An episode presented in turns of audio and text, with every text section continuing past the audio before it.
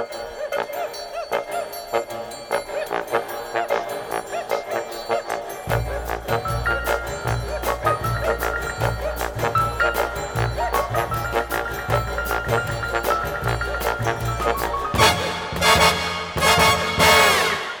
name's Claire Parker, and it's time for Tea, your monthly window on all things transgender. Each month, we dive into trans news, reviews, and interviews from Brighton, the UK, and beyond. This month is dedicated to oral histories and, in particular, the amazing project that is Brighton Transform. And we have the effervescing and delightful EJ Scott, who is part of the project in the studio to bring us up to speed and help us discover for ourselves some of the recorded oral histories.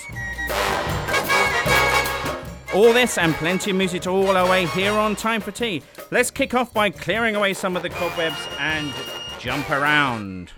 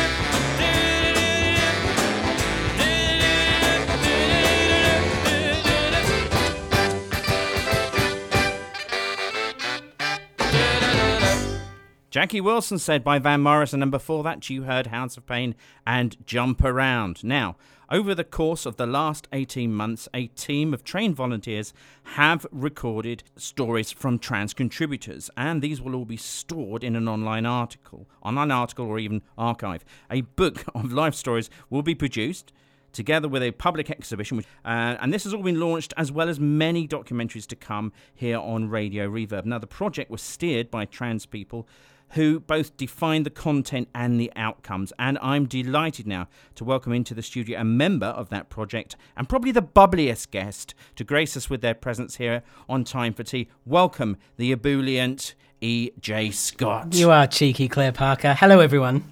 That actually officially cheeky is is my middle name. Now, Bright, uh, Brighton Transformed exhibition, and you're part of that. And here's a list of here's a list of the jobs that you were involved in: oral history trainer, volunteer, mentor, I said mentor, not mental, mentor and exhibition curator. And for those who don't know what Brighton Transformed is, EJ, and before we go on to talk about the, the roles you have, can you please bring us or some of the listen, listeners up to speed if they don't really know what Brighton Transformed is? Can you tell us about it? Look, the, the whole project was designed to record the oral histories, the stories, the untold stories of trans people in Brighton.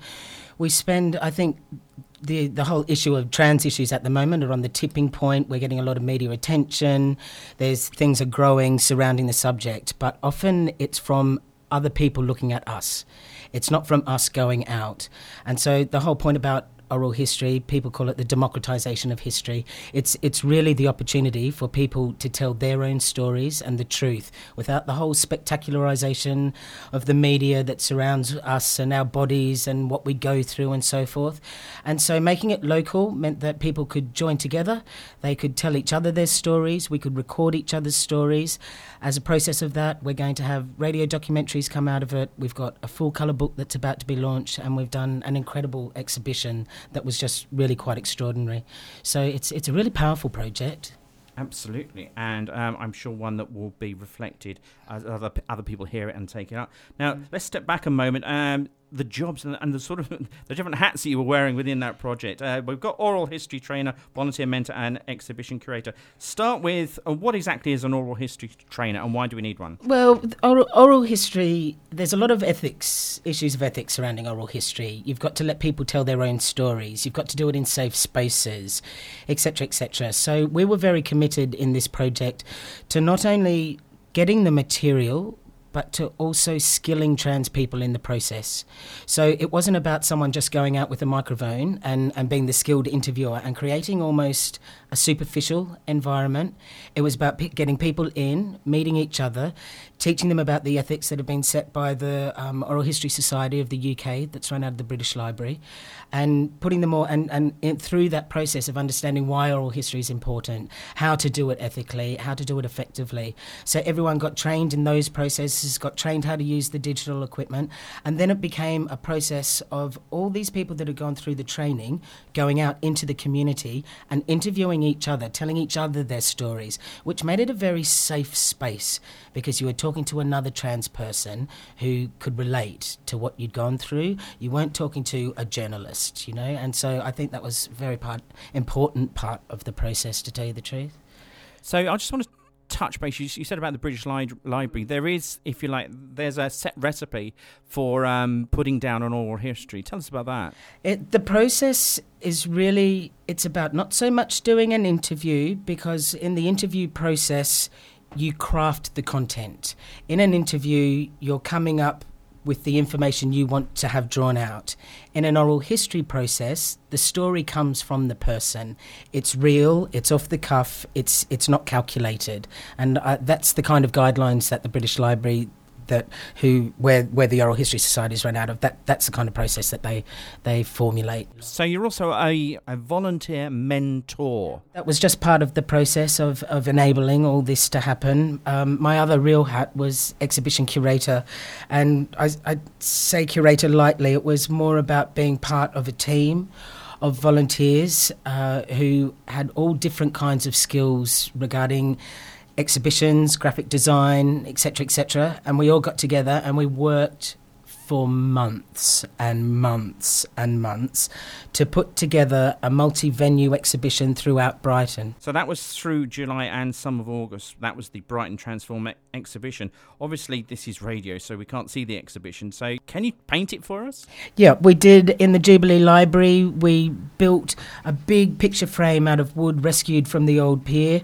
We put inside that photos of all of us who'd been involved in the project, and then we had our oral history um, testimonies in in there. And you sat on your little deck chair in front of the pier, wooden frame, and looked at everyone and listened to their experiences. Um, up St James's Street for Trans Pride, all the all the people that were involved in the project, we did big, whopping, great big black and white portrait photographs of them and had them in the windows all the way up the street of, of St James's Street, really promoting visibility but also reclaiming St James Street as a trans friendly It does need to be reclaimed. It really needs reclaiming, so that was that was the ethos So- there. So, so it, it's been and gone now, but um, you must have some some memories um, and reflections. What sort of impact did it have? Not necessarily on trans people, but people were coming in and through the actual um, exhibitions. What impacts did you see? I, I seem to not be able to walk around town at the moment without someone going, I saw your photo there, da da da da da. And it's like, oh, well, it's worked. I'm not sure how I feel about it, but it's worked. No, look, it, the, the impact was that it raised visibility and for the general public, which meant that we had people ask us questions about it. We had people ask, and we were the people giving the answers back, which meant that it was truth and it was from experience and it was heartfelt. So I think raising visibility and communicating from our hearts is the most important thing. Thank you very much, EJ. Please um, stay with us in the studio. Um, we're going to play a track now. When we come back, uh, we're going to hear some trans voices from the project, um, where there are some amazing and moving narratives. And uh, obviously, I can't, we can't possibly do justice to all of them. So I've picked out a list, and hopefully, this covers many related trans experiences. Before that, Jill Scott.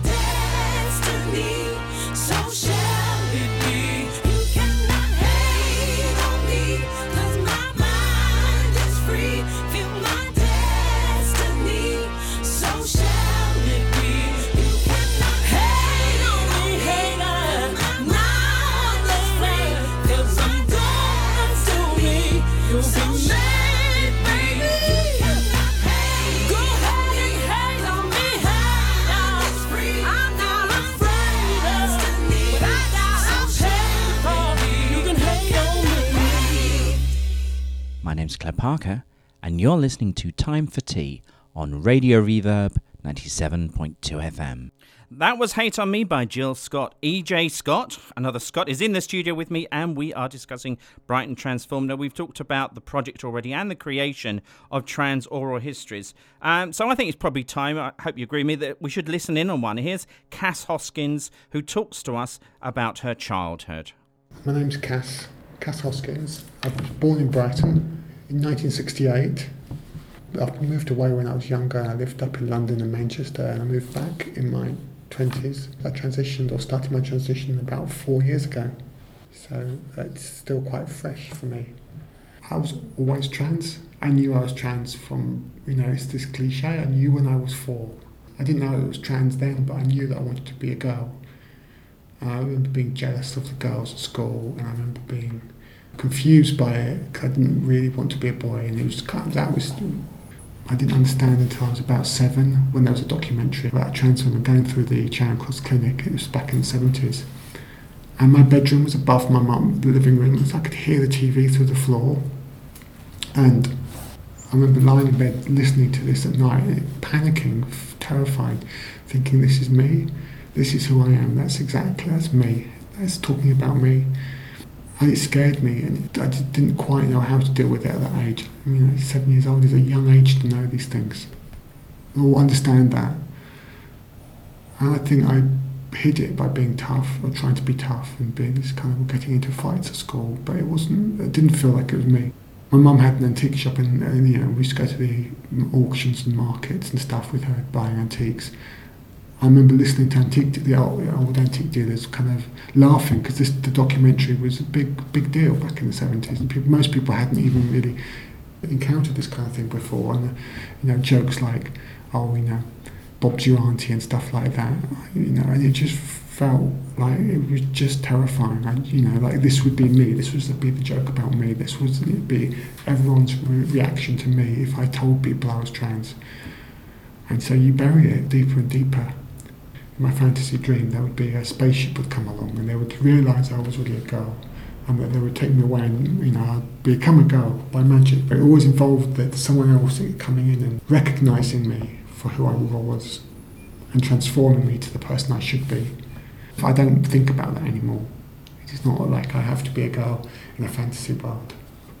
The fear of transition and the fear of the whole process is so huge and I will never be the woman I would love to be because I'm too tall and I'm too. We've got big hands and all those cliches. But when I got on the bus, and I got called love by the bus driver. That's what I wanted. That's confirmation. When taxi drivers stop calling you mate, that's the great step. Because if they don't see a woman, they will call you mate. Because they don't want, they're not going to call a man in their dress mate. I'm, I'm lucky. I come from Brighton, and I have a, I work in a liberal industry surrounded by creative people, and most people are cool. Most people are amazing. You know, most of my friends are still my friends. You know, I think some of my male friends don't know quite what to say to me anymore.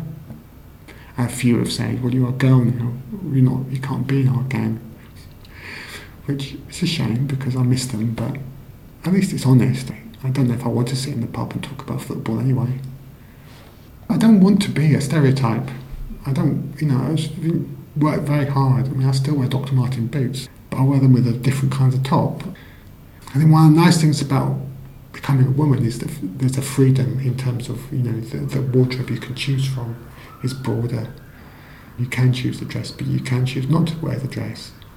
And one of the things that's been great as my transitions have progressed and the hormones have transformed my body was that I can get away with being more butch. I think at the beginning it's really tough for the trans women that I remember feel I had to make a really big statement that I wasn't a girly bloke. I wasn't a bloke who was just a bit effeminate who wore makeup. But this was a I was being a woman.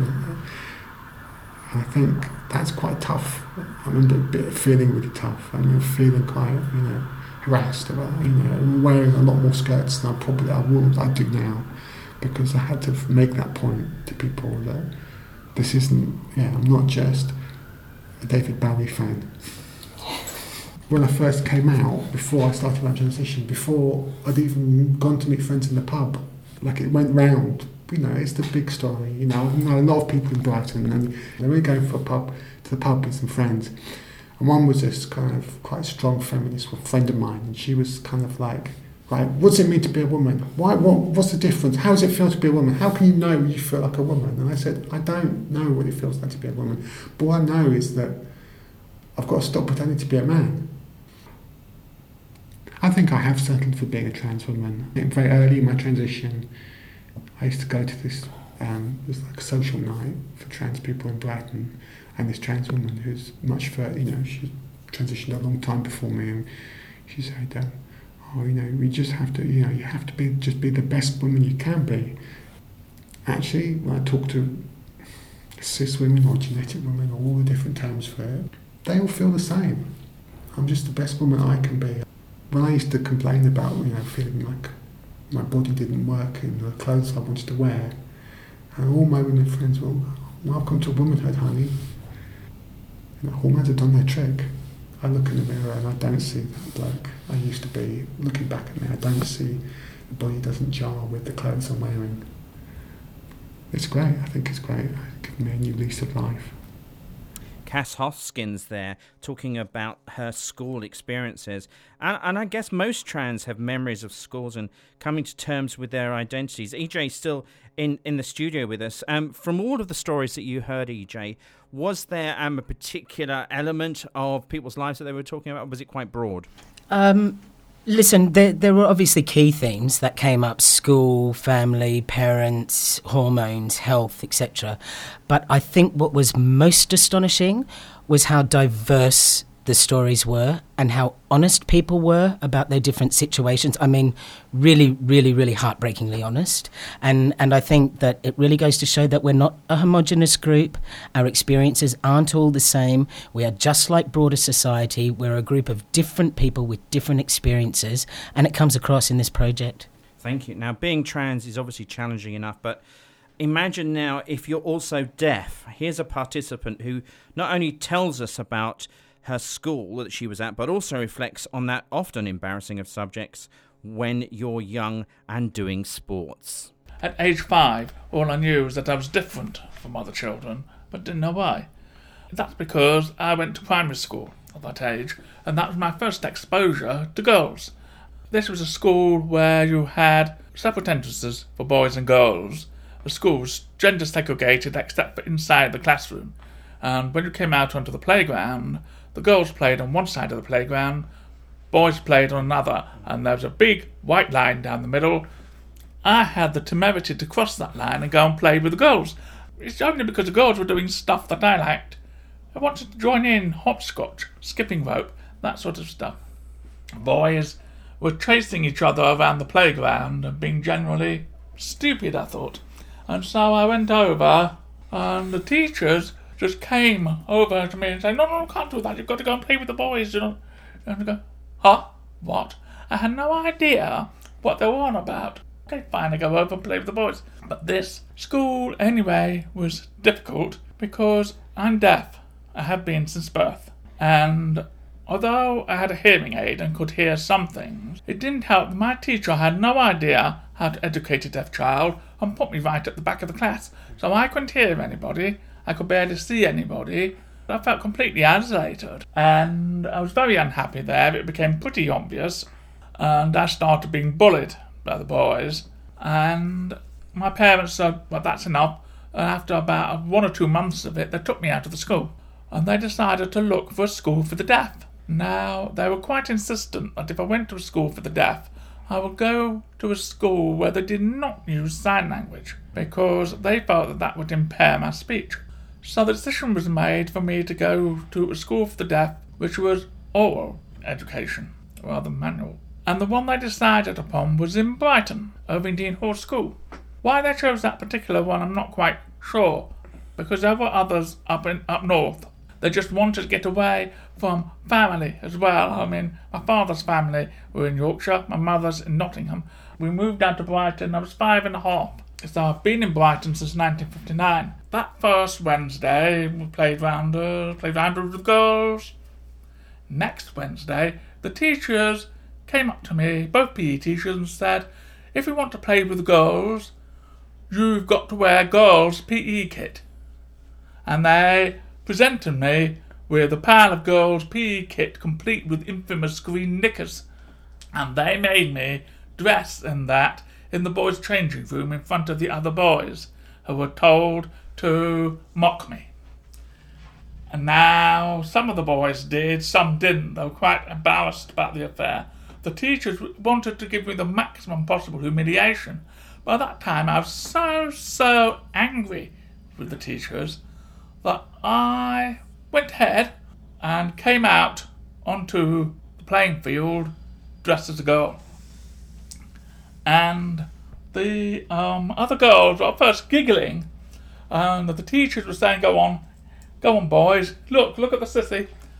And the girls just thought, Oh, we're not having that. And they just closed ranks round me, literally, and told the boys, Shove off, go and play your bloody football. And there's so few of them were still confused, but some of the older girls just said, well, well okay, we can't call you John because we call you Joe. All right. And so, quite happily played rounders. And then next week, I avoided the humiliation by changing into these clothes in the boys' common room, which was empty at the time. And the teachers, oh, their, their plan was foiled, but they couldn't really do anything. What could they do? Uh, anything more, I'm they're worried at that point. I would complain to the headmaster. I was terrified my parents would find out. We carried on. That went on for another six weeks. And then the headmaster found out. And he went utterly nuclear. Not so much with me, but with the teachers. So he called me into his study, and I thought, oh, I'm in for it. And the first question he said to me is, Is this true you've been playing rounders in girls' kit with the girls? I said, Yes. Have you told your parents? And I said, No. And he said, Oh. And he said, Okay, um, forget about this. You're not playing rounders anymore. You just do some extra homework, extra study. I loved that because I was a swot. And they finally decided, no, I was excused PE with, with the boys for that year. Never told my parents. It was forgotten. Next year, when it came round again, I played football with the boys. I just didn't want to go through all that again. It made me angry that the headmaster's first question was to find out whether I told my parents. It was quite obvious that he was terrified of being sued or the incident coming out and affecting the school's reputation. This is in hindsight. At the time, I just knew I was angry that we wasn't bothered about me. Let's take a break now before we come back and hear some more oral histories. She packed my bags last night, pre flight. Zero hour, 9 a.m. And I'm gonna be high as a kite by then.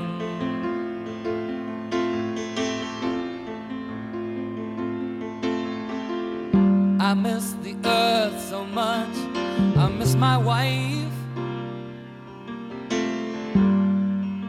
It's lonely out in space on such a timeless flight.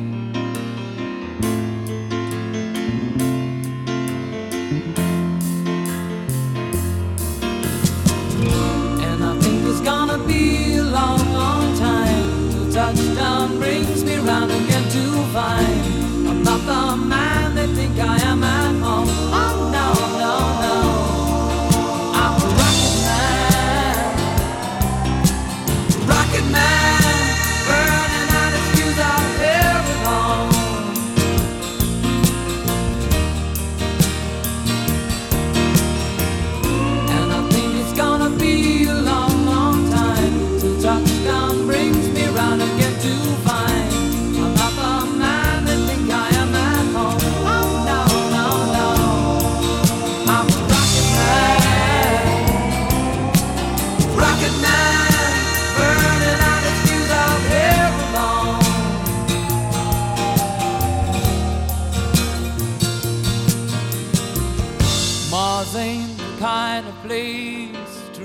your kids. In fact, it's cold as hell. And there's no one there to raise them if you did.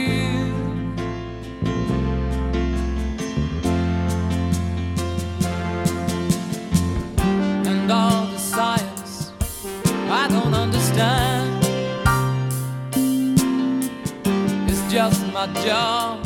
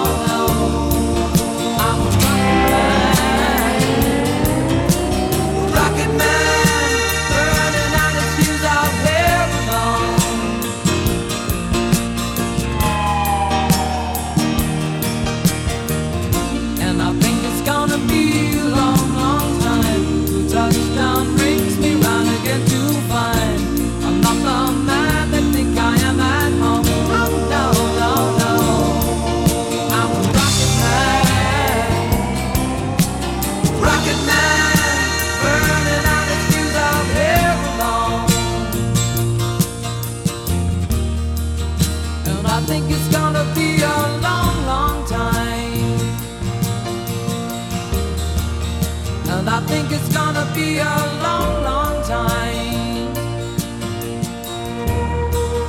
And I think it's gonna be a long, long time.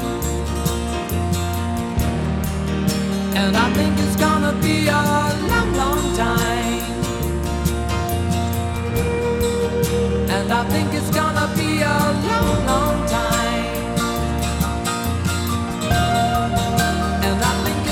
Be a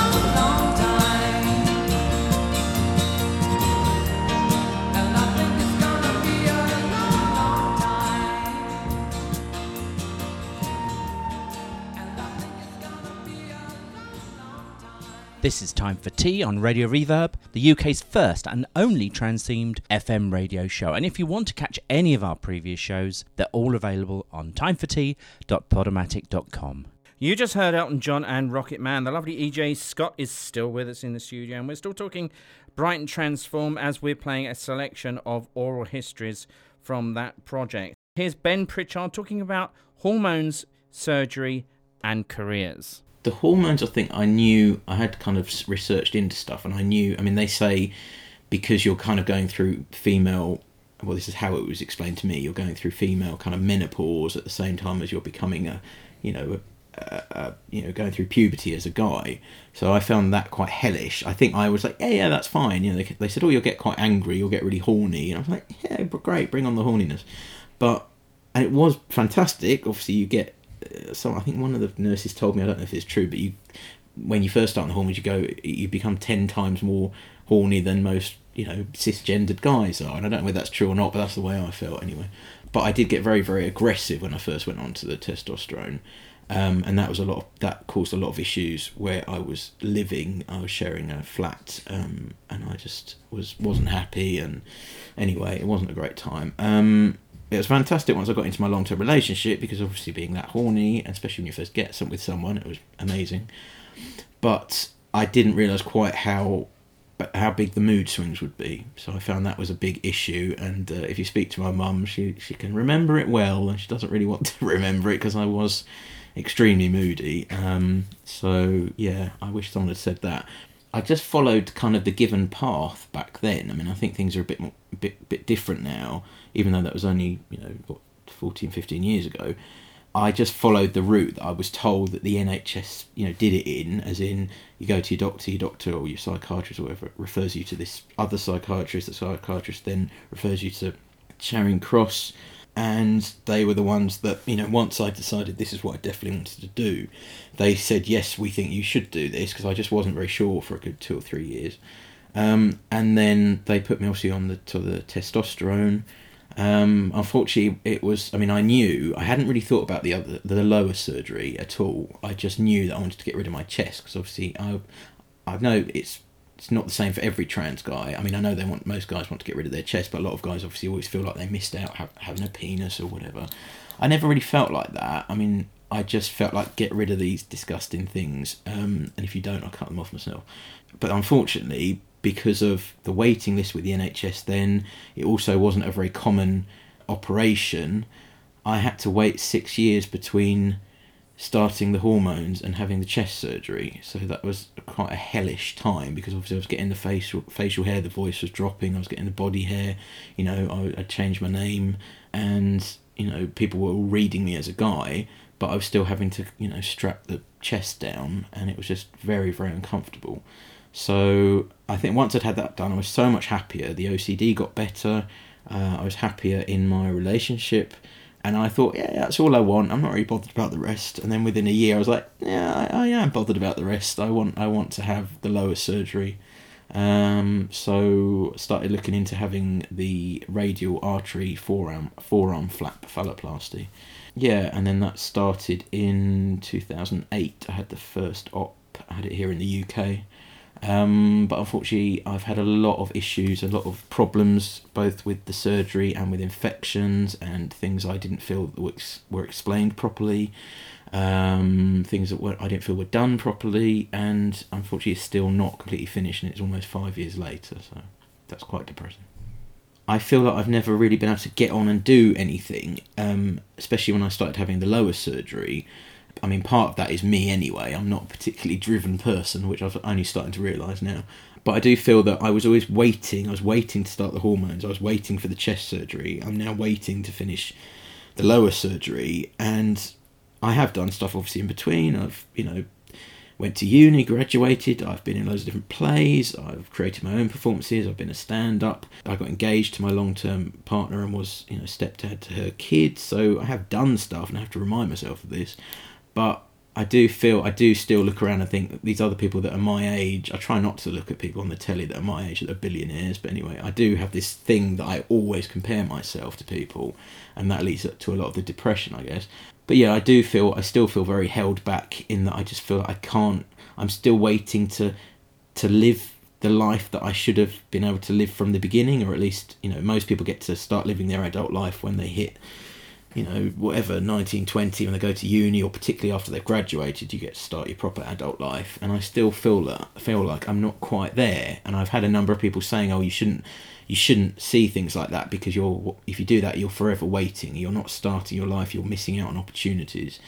But um, on the other hand, I just I want to enjoy life with the complete body, being able to function sexually how I want to function. You know, not having to go through all the rigmarole do I tell people? Don't I? You know, why isn't it not working? Blah blah blah blah blah. So in that in that way, it has held me back, I guess, from getting on with life in general. Oral contributor Ben Pritchard there. Our last batch is from Michelle Steele, Ed Whelan, and Nick Douglas, and covers work, relationships, mental health, and invisibility, respectively. The work situation was another thing that really helped me back from transitioning and coming out and I was very worried because there was no no real knowledge of, of transgender at my workplace. And I, I, think it wasn't malicious, but I don't think they really knew about these things. I just was fortunate enough to kind of come out to the right person and basically just admit, you know, what was going on. I didn't really plan it; it just happened as part of a chat. I think we would. There was a conversation actually about trans people in Brighton, and uh, I got upset. One of my managers just said, "Well, you know, you touched a nerve here? And i said well yeah you know as it happens. And then it was from there it was just let's get hr involved. Let's talk about how we're going to sort this out. And then i took a day off work and i helped draft an email that they would send round. And um, next day i came in after they'd sent the email round. And i got my inbox was full of happy emails, people sort of saying, you know, good on you and I hope it goes well. And I think most people were generally quite accepting it's been very difficult for people to work. And I, I, I think we wrote the right email, which was basically very f- formal. It came from the management as well. which made it sort of more bona fide, you know. I included some links to resources like Clare Project, like um, the GIRES website, and so on. So it was informational in case people had never heard of this. And also, I said, if anyone's got any questions, I'm quite happy to talk to people if they want to talk to me. Yeah, and it worked because I've been there now, you know, with with, with my name and transitioned at work with hardly any issues. Yeah, the actual work just keeps you involved in something that's not actually related to gender at all. so it's, it's sort of a break from all the rest of my life in a way. just get on with that. What I clocked first of all was that I'd always imagined, whenever I imagined myself in a relationship or having sex with somebody, I'd imagine myself as a guy. Even as a child, I'd imagined myself as an adult man, and I was like, "That's a bit weird." I'm sure other women don't do that. I, me- I imagine they don't. They don't seem to talk about it as if if they do. So then, then I started looking into wearing more men's clothing, and then I came across the FTM UK website. So it was through trying to figure out what the hell was going on with me sexually and why I had a problem with sex, some kind of problem with it, that I found my my transness. I found that I was trans basically. Um, so it definitely messed up my first relationship. Um, then after I started to transition, I thought I thought everything would be fine. I was I was planning well, I was planning to have lower surgery at some point, but it was back in 2001. It wasn't. It was still looking kind of shaky as a surgery. Um, it's still looking like it, it gave quite bad results. So I thought, oh, I'm not in a rush to have that surgery. I'll be fine. But then my next big serious relationship was basically ruined by the difficulties that I had with sex. So, yeah. For various historical reasons, trans medicine has been kind of um, it's been managed by within a mental health framework, particularly psychiatry. And I think that's you know if you look back at the history of psychiatry, psychiatry does not have a proud history in terms of dealing with queer people per se. You know, you've only got to look at things like you know aversion therapy and shock therapy and those kinds of things. And um, and you know, I, I think psychiatry is absolutely the wrong place um, for this kind of medicine to be located. But historically, that's where it is. And I think, unfortunately, a lot of psychiatrists are still in the mode of you know, very traditional mode of kind of doctor patient. The powerful doctor makes the decisions for the sick patient. But the thing is, I'm not sick. You know, not in relation to being trans. I'm not sick, and I certainly don't need anyone else making those decisions for me. And on that kind of level, I've I've really struggled with transition. I've really struggled with the the um, the, well, the imposition of a mental health diagnosis for one. Um, I'd never seen a psychiatrist before in my life and now you know because I needed to transition suddenly I had a psychiatrist and a mental health diagnosis you know and, and that that was and remains challenging for me. Um, you know I think if you do have mental health problems and you need access to that support absolutely fine. I don't think that's a problem at all. But I didn't. What I needed was access to the means to transition.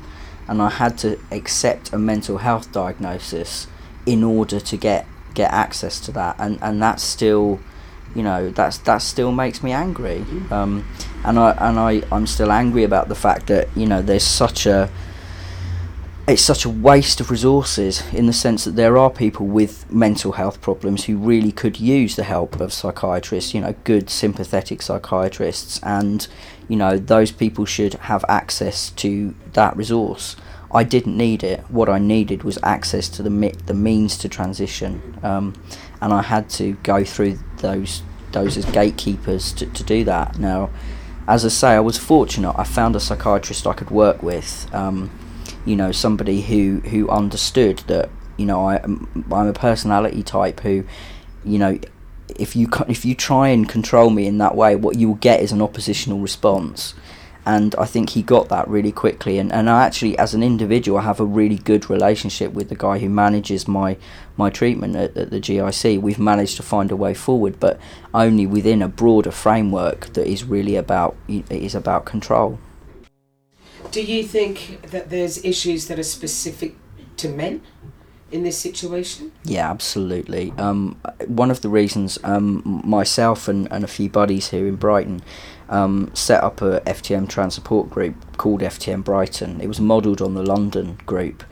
And the reason for that is because I've always been really, really aware that our issues are, are different from those of trans women. Um, I think trans women experience possibly more kind of um, verbal abuse and violence on the street. Um, but I think our issue is different, and what we suffer from really massively is invisibility. Um, I mean, this is incredible to me even now to say it, but the reason that I transitioned quite late in life was because I actually didn't know it was possible. I didn't know the medical technology existed to make it possible, and this is in, this is incredible to me because I had you know prior to that I had a, a trans woman friend and we never talked about the fact that she was trans. She didn't want to talk about it, and you know we were a circle of friends and we all knew, but we never talked about it with her. So it, I had a trans friend all that time, and I didn't know that it was possible.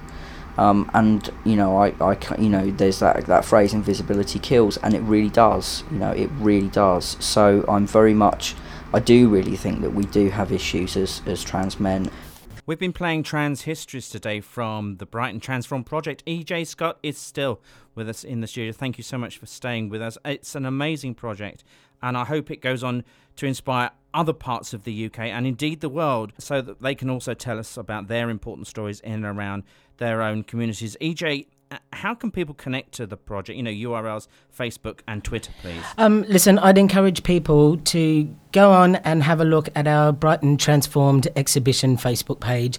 You'll find all the links from there, but it documents the whole process. There's lovely pictures. If you just do a general search as well on the net for Brighton Transformed, QueenSpark Books will come up and they've got a very nice description of it because the project came out of that community publisher. And I'm sure the book is imminent, is that right? Yes, it's about to come out. We're going to have a book launch again. Keep keep track of us on Facebook and you'll see all the details there. Fox is busy designing away as we speak. He's at home at the desk right now. Lovely. Now, before we say goodbye, uh, it's fair to say you've been strong armed into doing a Journey song for us. Uh, what's the track and why does it resonate so much with you? Claire, I have chosen Kraftwerk's Trans Europe Express because I am a bit of a Trans Europe Express myself. Um, I've been around the world and touched base with trans communities. I started my hormones in Melbourne, um, Vietnam, Japan, in Tokyo. I hooked up with a um, trans group there when I was living there and used to have to go up a skyscraper and meet with these group of Japanese guys in this, this tiny little hidden room. It was amazing.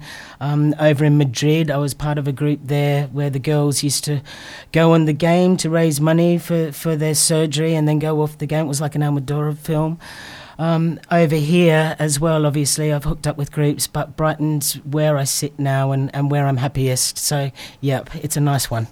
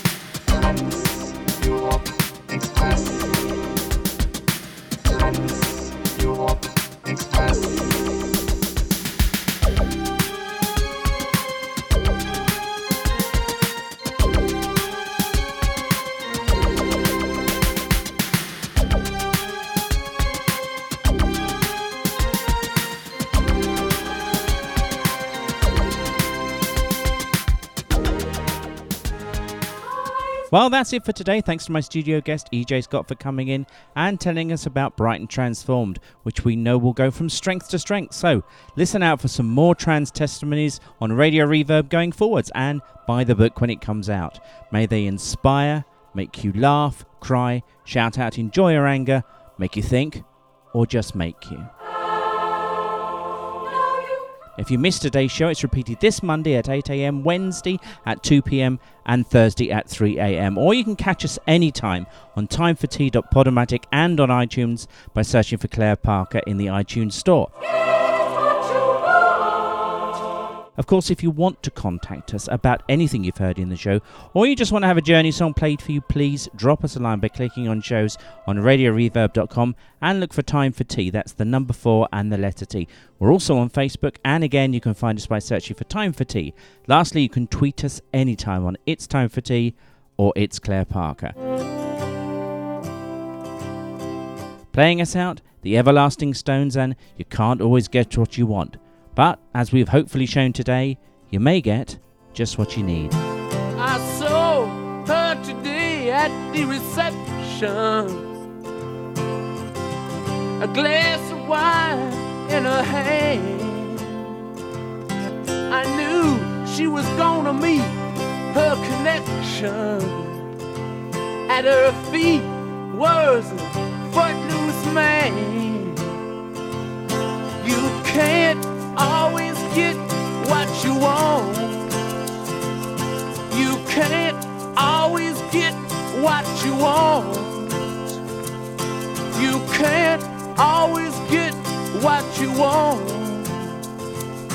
But if you try sometimes, well, you might find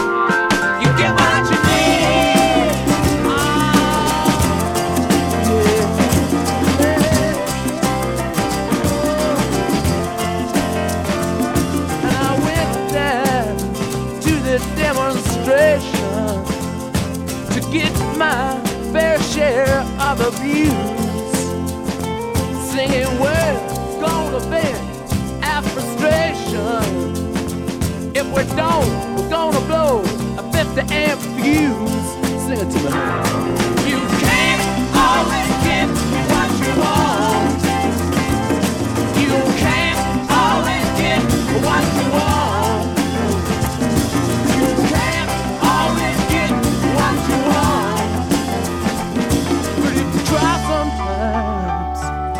Just might find you get what you need. Oh, baby, yeah. Oh. I went down to the Chelsea drugstore to get your prescription filled.